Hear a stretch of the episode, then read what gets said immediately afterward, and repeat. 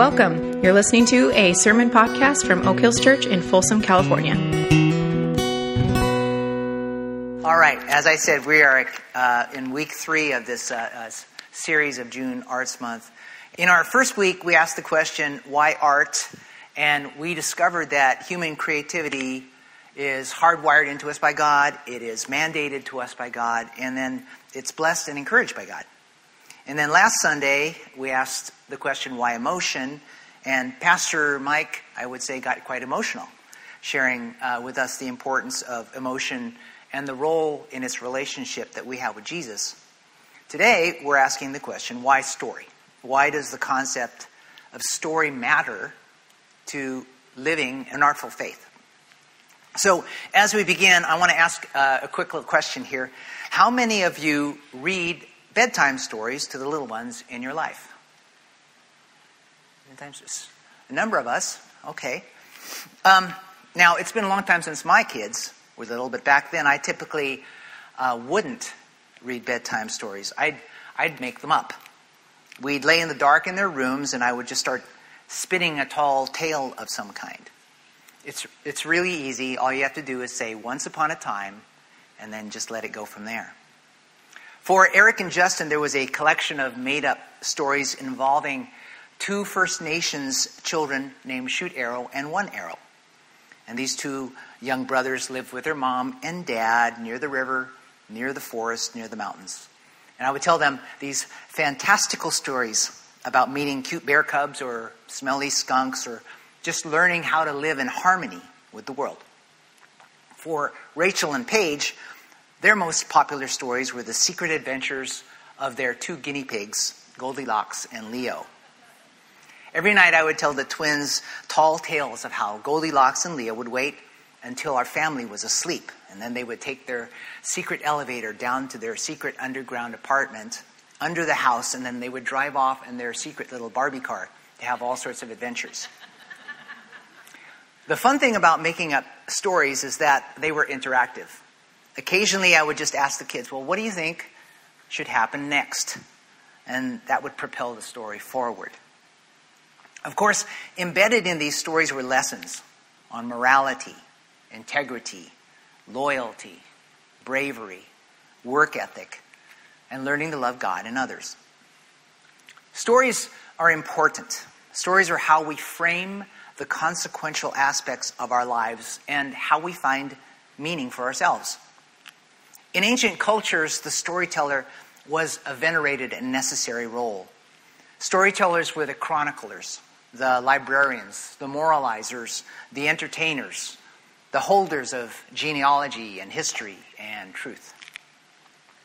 For the longest time, my uh, wife Debbie was a scrapbooker. How many of you are scrapbookers? They're the ones that want to admit it. Good. It's a, it's a cult, you know. It's, it is. Anyways, I used to poke gentle fun at Deb because she would spend a lot of time cutting out dies and gluing tiny pieces and binding these scrapbooks together until one day I had an epiphany. I thought about what would happen if our house caught on fire? You know, what would I prioritize as the one thing that I would take out of that burning house? And then I thought, dang it, I would probably be taking out those scrapbooks. I realized then that Deb was our tribal storyteller. She was the history keeper of our family. And those scrapbooks were one of the main ways that our family told the story of us. Well, we all have a story. Our story arc says something about us, either something meaningful or meaningless. And as we live our lives, we're all in the process of writing that next chapter of our stories. This is what it means to be a human being. So each of us has the potential to tell a magnificent story.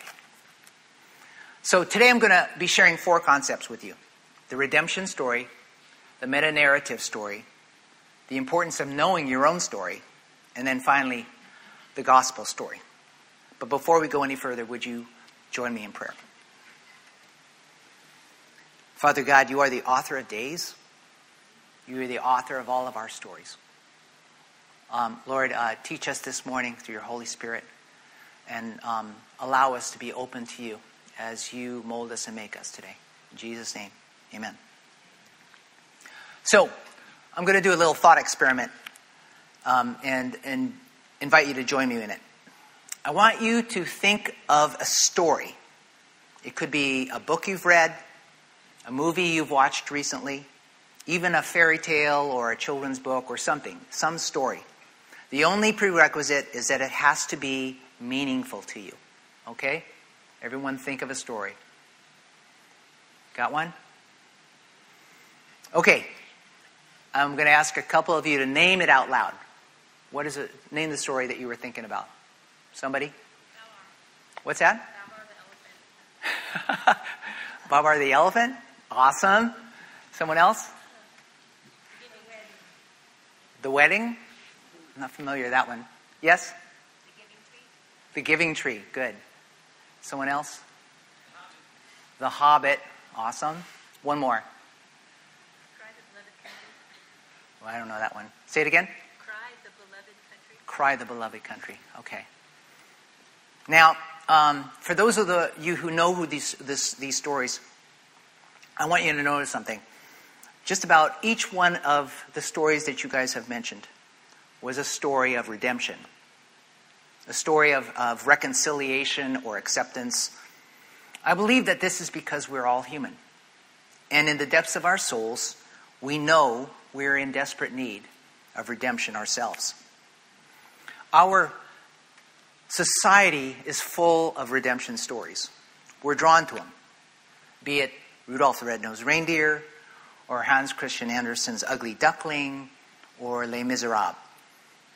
Disney knows this, and they even turned it into a formula. Dumbo is a classic tale of a young elephant ostracized by society because he didn't fit in but through a remarkable series of events, he redeems himself and becomes the most beloved elephant in the circus. Or how about Pinocchio, a classic tale of a puppet ostracized by society because he didn't fit in, but through a remarkable series of events, he redeems himself and becomes the beloved son of his toymaker father. Or how about Aladdin, the classic tale of a poor street rat ostracized by society because he didn't fit in, but through a remarkable series of events, he redeems himself and becomes the prince of the land. Or how about Frozen, etc., etc., etc.? You get the picture. The Bible, too, is full of redemption stories Jacob, Joseph, Moses, Ruth. Even the nation Israel is a redemption story, for Israel is the prodigal people. Each of these real people had their stories, had their walks in the desert and their times of forsakenness, had their time of reflection and returning, had their time of acceptance and redemption. And there is a reason for this, I believe. God is in the business of redeeming people. Probably the most famous of Jesus' parables is the story of the prodigal son. In my opinion, this parable is the archetype of the redemption story. Now, to give you a little context for the parable, by this time in Jesus' ministry, large crowds were following him wherever he preached. Some of the Pharisees began to complain that Jesus was fraternizing and eating with these so called sinners. So Jesus, within earshot of these teachers of the law, shares a few quick parables the lost sheep, the lost coin, and the lost son, also known as the prodigal son. And this parable can be found in the book of Luke, chapter 15, um, verses 11 to 24. You can find it in page 1048 in your Bibles. Let's all stand to receive the Word of God.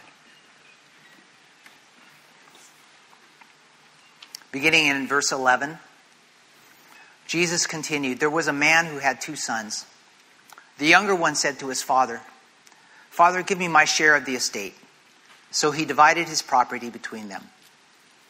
Not long after that, the younger son got together all he had, set off for a distant country, and there squandered his wealth in wild living. After he had spent everything, there was a, severe famine in the whole country, and he began to be in need. So he went and hired himself out to a citizen of that country who sent him to his fields to feed pigs. He longed to fill his stomach with the pods that the pigs were eating, but no one gave him anything. When he came to his senses, he said, How many of my father's hired servants have food to spare? And here I am starving to death. I will set out and go back to my father and say to him, Father, I have sinned against heaven and against you. I am no longer worthy to be called your son. Make me, make me like one of your hired servants. So he got up and went to his father. But while he was still a long way off, his father saw him and was filled with compassion for him. He ran to his son, threw his arms around him, and kissed him. The son said to him, Father, I have sinned against heaven and against you. I am no longer worthy to be called your son. But the father said to his servants, Quick, bring the best robe and put it on him. Put a ring on his finger and sandals on his feet. Bring the fattened calf and kill it. Let's have a feast and celebrate, for this son of mine was dead and is alive again. He is lost, he was lost, and is found. So they began to celebrate. Meanwhile, the older son was in the field. When he came near the house, he heard music and dancing. So he called one of the servants and asked him what was going on. Your brother has come, he replied, and your father has killed the fattened calf because he has come back safe and sound. The older brother became angry and refused to go in. So his father went out and pleaded with him. But he answered his father, Look, all these years I've been slaving for you and never disobeyed your orders. Yet you never gave me even a young goat so I could celebrate with my friends. But when this son of yours has who has squandered your property with prostitutes comes home, you kill the fattened calf for him. My son, the father said, You're always with me and everything I have is yours. But we had to celebrate and be glad, because this brother of yours was dead and is alive again. He was lost and is found. This is the word of the Lord. And you be seated. Now, I find this to be a profoundly beautiful story. Jesus, the master storyteller, paints a picture of the coming kingdom before sinners and tax collectors and Pharisees. This parable speaks of a love that is grace filled and lavish and extravagant. And it reaches down into our most inherent need to feel unconditional love and inner healing and intimacy. It captures in us a hope that not is all lost, all is not faint stumbling in the darkness. But take a look at this story in a little more detail. How many stories are really being told here? I see the story of a son who was lost and now is found, but I also see the story of a wealthy father whose real wealth lay in his ability to forgive. And I also see an older brother, one who understands the law but doesn't quite understand grace. Now, personally, I own all of these stories. I have been the prodigal, and I've been the prodigal's father, and I've been the prodigal's brother, too. Consider each of the uh, characters' backstories, the complexity of the relationships between them, the lives they lived that led to this apex of mixed emotions that they must have felt. I just marvel at Jesus' ability to tell truth with such creativity and artistry. This is a painting by Rembrandt known as Return of the Prodigal Son. It was painted in 1669. And I just want you to reflect on this as I continue to talk here. Henri Nouwen recounts in his book of the same name a spiritual encounter that he had while viewing this painting. So deep was his experience on, uh, that he embarked on a pilgrimage of sorts to St. Petersburg to see the original painting live.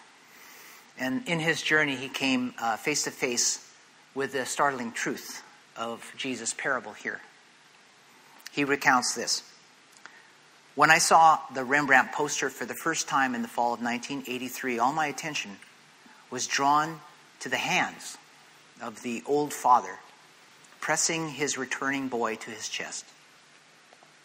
I saw forgiveness, reconciliation, healing. I saw safety, rest, being at home.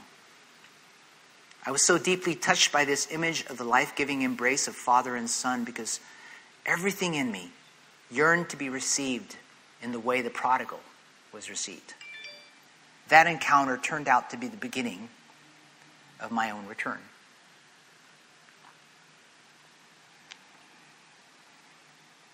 There's power in the redemption story. And incidentally, this is where art comes in. Because the role of the arts is to tell the story, and the role of Christian arts is to tell the story of redemption. Painters redeem the white canvas with lines and colors. Writers redeem the blank, blank page with words and ideas. Actors redeem the empty stage with dialogue and movement. Creatives redeem these empty spaces with expressions of redemption. Madeleine L'Engle knew this, and she stated this To paint a picture, or write a story, or to compose a song is an incarnational activity, for it is a fleshing out of our faith. And this is why this parable is so important. The essence, essence of it is this each of us is a prodigal son or a prodigal daughter. Each of us is either in the process of cooperating with or rebelling against God's redemptive hand in our lives. For most of us, the story of the prodigal is our story. Now, I need to introduce a concept to you now known as the meta narrative, and it's a very big word. I've looked at it so much now, I, you know how sometimes it gets lost and you don't, it doesn't look right anymore, so I'm not going to stop looking at it now. But meta narrative can be defined as this an overarching account or interpretation of events and circumstances that provides a pattern or structure for people's beliefs and gives meaning to their experiences. Randy, I saw that yawn. You better stop that. In other words, um, a, mer- a meta narrative is the larger story that gives meaning to all other stories. It's like a narrative about narratives, a grand story that connects all the other stories together. So let me give you an example of that. And the example is the prevailing modern secular meta narrative, the world's story, in other words. And that modern secular meta narrative is that mankind is this accident that occurred as a result of a series of circumstances over the vastness of time and space. Mankind evolved into what it is today, and we sit on a quite incidental ball in a quite incidental solar system in a relatively small galaxy, all suspended in the vastness of an ever expanding universe. And your life and my life and all of our lives are tiny little small blips in the infinity of it all. So if there's any meaning to life at all, it's up to each of us to try to figure it out, to try to create it. That is the modern secular meta narrative. Now, what is the Christian meta narrative? Well, it's the story of the universe, and it is God's story. God is at the center of all creation, self existent and almighty and eternal. And by his very nature, he causes all things to be and also sustains it by the mere act of his will. He made us, he loves us, and He gives us not only life, but meaning as well. Our stories are small, but they are consequential in His vast and eternal meta narrative. It's like each of our lives is like this little strand of thread that has been carefully woven into the fabric of time to create this beautiful tapestry. And God is the maker of that tapestry. And in spite of us, God loves us enough to slowly but surely act upon his universe, redeeming us and all of creation. Now, I don't know about you, but I think that's a pretty cool story. The Christian meta narrative can be explained in three acts creation, fall, and redemption. From Genesis to the end of eternity, these three acts of creation, fall, creation, fall, and eternity are, and redemption are played out. And because uh, each of our small little stories fits into the bigger story, each of our prodigal stories can also be described in the same way creation, fall, and redemption. When Jesus arrived, he came to a fallen world. His creation had fallen to sin. But his presence and his actions were a declaration that the third act, the redemption act, had begun. And that third act is all about God's saving grace. Um, take a look at the prodigal story one more for a second. Creation, fall, and redemption all exist in here. If you look at chapter 15, 11, and 12, that is creation. There was a man who had two sons. And then the fall begins in verse 13. Not long after that, the younger son got together all he had, set off for a distant country, and there squandered his wealth in wild living. And then redemption happens, beginning in verse 21. The son said to him, Father, I have sinned against heaven and against you. I'm no longer worthy to be called your son. So, and I want to uh, uh, double back a little bit and look at verse 20. This is where the prodigal changes the trajectory of his life. So he got up and went to his father. It was as simple as that. He got up and went to his father. And after that, his life was never the same. I really want you to understand this, uh, this three act thing because the human secular worldview is essentially a two act play creation and fall. There's nothing after the fall except to hold on with bare knuckles to the end. Think about the majority of TV series that are out there now. All the ones that people tend to binge watch. The vast majority of these series have a dark streak dystopian, dysfunctional, apocalyptic, unresolved. Breaking Bad, Walking Dead, Westworld, Black Mirror, Squid Games. It's only creation and fall. Ultimately, there's no redemption, no reconciliation, no hope. The gospel is unique in that the Christian meta narrative ends with the grace filled redemptive movement of God upon the universe, drawing all things back to his glory. Truly, this is the most beautiful of all stories to tell.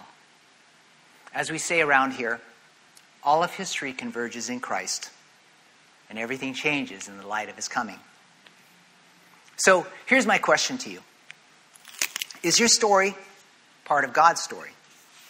Are you allowing God to write that third act, that act of redemption? And this brings me to my third point, which is this you need to know your own story. Now, here at Oak Hills, we believe that knowing your story is an essential aspect of growing in your spiritual formation. To know your story is to dig deep into understanding the deformations of your soul and the dysfunctions of your relationships in your past, so that these things, these wrong things, don't define who you are. We believe fully that spiritual formation for the Christ follower is not optional, but it is critical with your life with Christ. That's why we preach on formation, we teach on formation, we offer classes and resources and people to help you with it. And knowing your story is an essential part of that formation. But let me tell you, it's hard work. Let me tell you a little bit about my own story. At some point in my life, I found myself stuck. There were character flaws that I couldn't work through on my own blind spots that others saw that I, did, could, I could not see. So I entered into some counseling, some tough, soul bearing counseling. Through it, I was able to work through some toxic lies that I believed about myself. Like, I'm only good if I accomplish great things. Or the root of my performance addictions. Or my fairly sophisticated system of criticism management. Over the course of time and through the grace of God, I was able to begin to rewrite my story. You see, we're healed by understanding our own stories.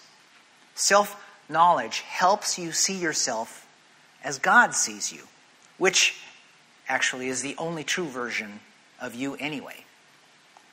Donald Miller contends that the elements of a good movie are also the elements of a well lived life. Are you living the best version of your life? Are you living your best story for God, for you, and for the people around you? Well, Oak Hills has um, formation resources that can help you enter into the process of better knowing your story. We have Journey, which we talk about a lot here. It's an intense program that provides a process of soul deepening with other Christ followers. Journey helps you discover who God is, who you are, and what God wants to do through you. A key portion of this program is helping you write the story of your life and to discover God's hand in it. So, look for information meetings in August and a start date in the latter part of September for the next Journey session. And you can contact the church office for more info. See how I slid that commercial in there? That's good. We also have refocus retreats. These are short weekend events that help small groups of people focus on one little aspect of their spiritual formation. Recent refocus retreats have focused on identity, on spiritual gifts, and on the Enneagram, which deals with understanding your personality. The next official refocus will be in October, so stay tuned for that. We also have uh, spiritual directors. These are companions who can help you discern God's movement and will in your life and encourage you to grow in your relationship with God, self, and others. They can help you to see your story differently and help you discern your next chapter. You can go to our website under the resources tab and see more about what that whole spiritual director thing is all about. One last thing about knowing your own story. Your story is a powerful thing. Your life testimony, both spoken and lived out, is the most important missional thing that you have. It's one thing to tell a person about Jesus, it's another entirely to share with someone the difference Jesus has made and is making in your life right now. So, know your story and share your story. Which brings me to my final point the gospel story. As I was preparing this message, it occurred to me that perhaps there may be a few of you here this morning who've heard these terms gospel or good news or kingdom of God and you might have an understanding of what it is, or you might have a little bit of a misunderstanding of what it means. So I thought I would close the message this morning by simply sharing the good news of the kingdom of God with you. Share the gospel story, as it will, as plainly and as clearly as I can. So here I go. God is a loving God who loves us deeper than we could ever imagine. And his original intent for us was to live in complete harmony with Him for all eternity. That's what the Garden of Eden was all about a place where we can commune with Him and Him with us. But it all went awry. You see, in order to have a mutually loving relationship with us, human beings, God gave us the gift of choice. He gave us the capacity to make our own decisions about our lives, to have free will. For God knew that love isn't truly love unless it's given freely. But we all know what happened in the garden. Adam and Eve used their gift of choice poorly. You see, with free will comes the ability to do the wrong thing, to be self centered and cruel and unjust, to sin, to even de- deny the Creator who made you. And the result of all this is that everything tragic that you see today, from domestic violence to world wars, from disease to murder, is as a result of man's direct or indirect sin. In fact, the Bible acknowledges that we have all sinned and fall short of the glory of God. Even those of us who try on a regular basis to be good all on our own. And like a parent heartbroken at seeing their teenage son or teenage daughter make bad decisions about their lives, God grieves the sins of this world. For the wages of sin is death. But that's where God's perfect love and faithfulness come in. That's the reason why Jesus came. Because although the Bible says the wages of sin is death, it also says, but the gift of God is eternal life in Christ Jesus our Lord. And so God, in his infinite wisdom and love, initiated Act 3. He sent his only son to earth to be born as a baby, to live as a human, to undergo all of the physical and emotional things us mortals go through. And yet he lived a life that was sinless and beyond reproach. While he was here, Jesus proclaimed an amazing invitation the good news to live in the kingdom of God in the present, now, and eternally, forever.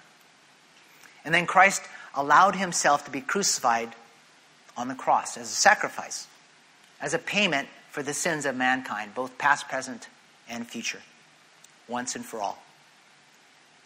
But Jesus was not just a man, he was also God. And thus, on the third day, after he died and was entombed, he arose again in bodily form. And in doing so, he demonstrated that he had dominion over death. For about 40 days after his death, he physically appeared to his disciples and many other people, instructing them to spread the news of his present kingdom for all those who would believe in him and make him the Lord of their lives. And so the Son of God showed that he was truly God the Son. Now, I, I don't know why God chose to do it this way. I don't know why Jesus had to go through all the torture and the pain, all the loneliness and the temptations that human beings feel, to feel the nails driven into his hands. I don't know why he loves us so much. What I do know is that his invitation is open to everyone, to all people. Now, a kingdom is not necessarily a place or a physical location. A kingdom is best defined as any place that a king has reign. So the kingdom doesn't necessarily refer to heaven. To live in the kingdom of God is to say that God reigns in you. That's the invitation offered to us to live under the loving, grace filled, benevolent rule of the God of the universe through our friend and our Savior and our Lord Jesus. And this is not just when you die, it begins now in the present tense. Remember, I said that God gave us all free will, and He is a great respecter of that privilege all the way to the end. So God ultimately allows your will to be done. If it was your desire to live and to learn to live routinely and easily in God's presence and rule, you won't have any trouble living with Him now and into eternity. But if you decide to live a life now that avoids or denies or opposes God's will, you're going to find it very, very difficult. I would say impossible to suddenly try to live in his presence and rule for all eternity. So God gives you the choice. But here's the good part. Just like the prodigal son we were talking about, it doesn't matter what you've done in the past. Doesn't matter what you've done yesterday or 100 years ago. Forgiveness and redemption is available to you right now.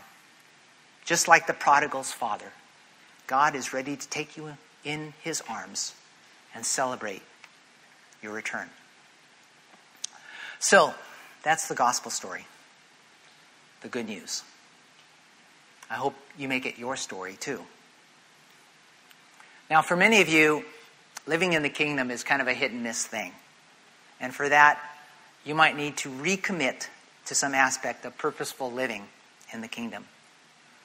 For a few of you, your life has never been lived under the kingdom of Jesus. No matter where you are spiritually, you can say a prayer with me and you can make that difference. As, as we said in, back in Luke 15 20, the thing that changed the trajectory of the prodigal's life was one thing. So he got up and went to his father. So I invite you to pray a prayer with me now, a prodigal prayer. Let's pray.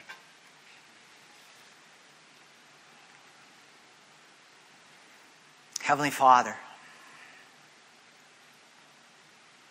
we acknowledge that you really are who you are. You are um, the Creator God, the Sustainer God, the God who loves us. And in this story, God, you are the author of days. Like the prodigal son, we confess that we have lived our life poorly. That there are things that we have done that are contrary to your will and to your ways. And like the prodigal, we want to walk back into your house, walk back into your arms. And so, God, we receive the gift of grace that you give to us. And we surrender to your Lordship. We want your will to be done in us. Lord, restore us to who you intend us to be. Lord, heal our hurts, abate our fears, take away our shame. We invite you to rewrite our story. Help us, Lord, to live the best version of our lives, best version of our story. And we ask this in the name of your Son, Jesus. Amen.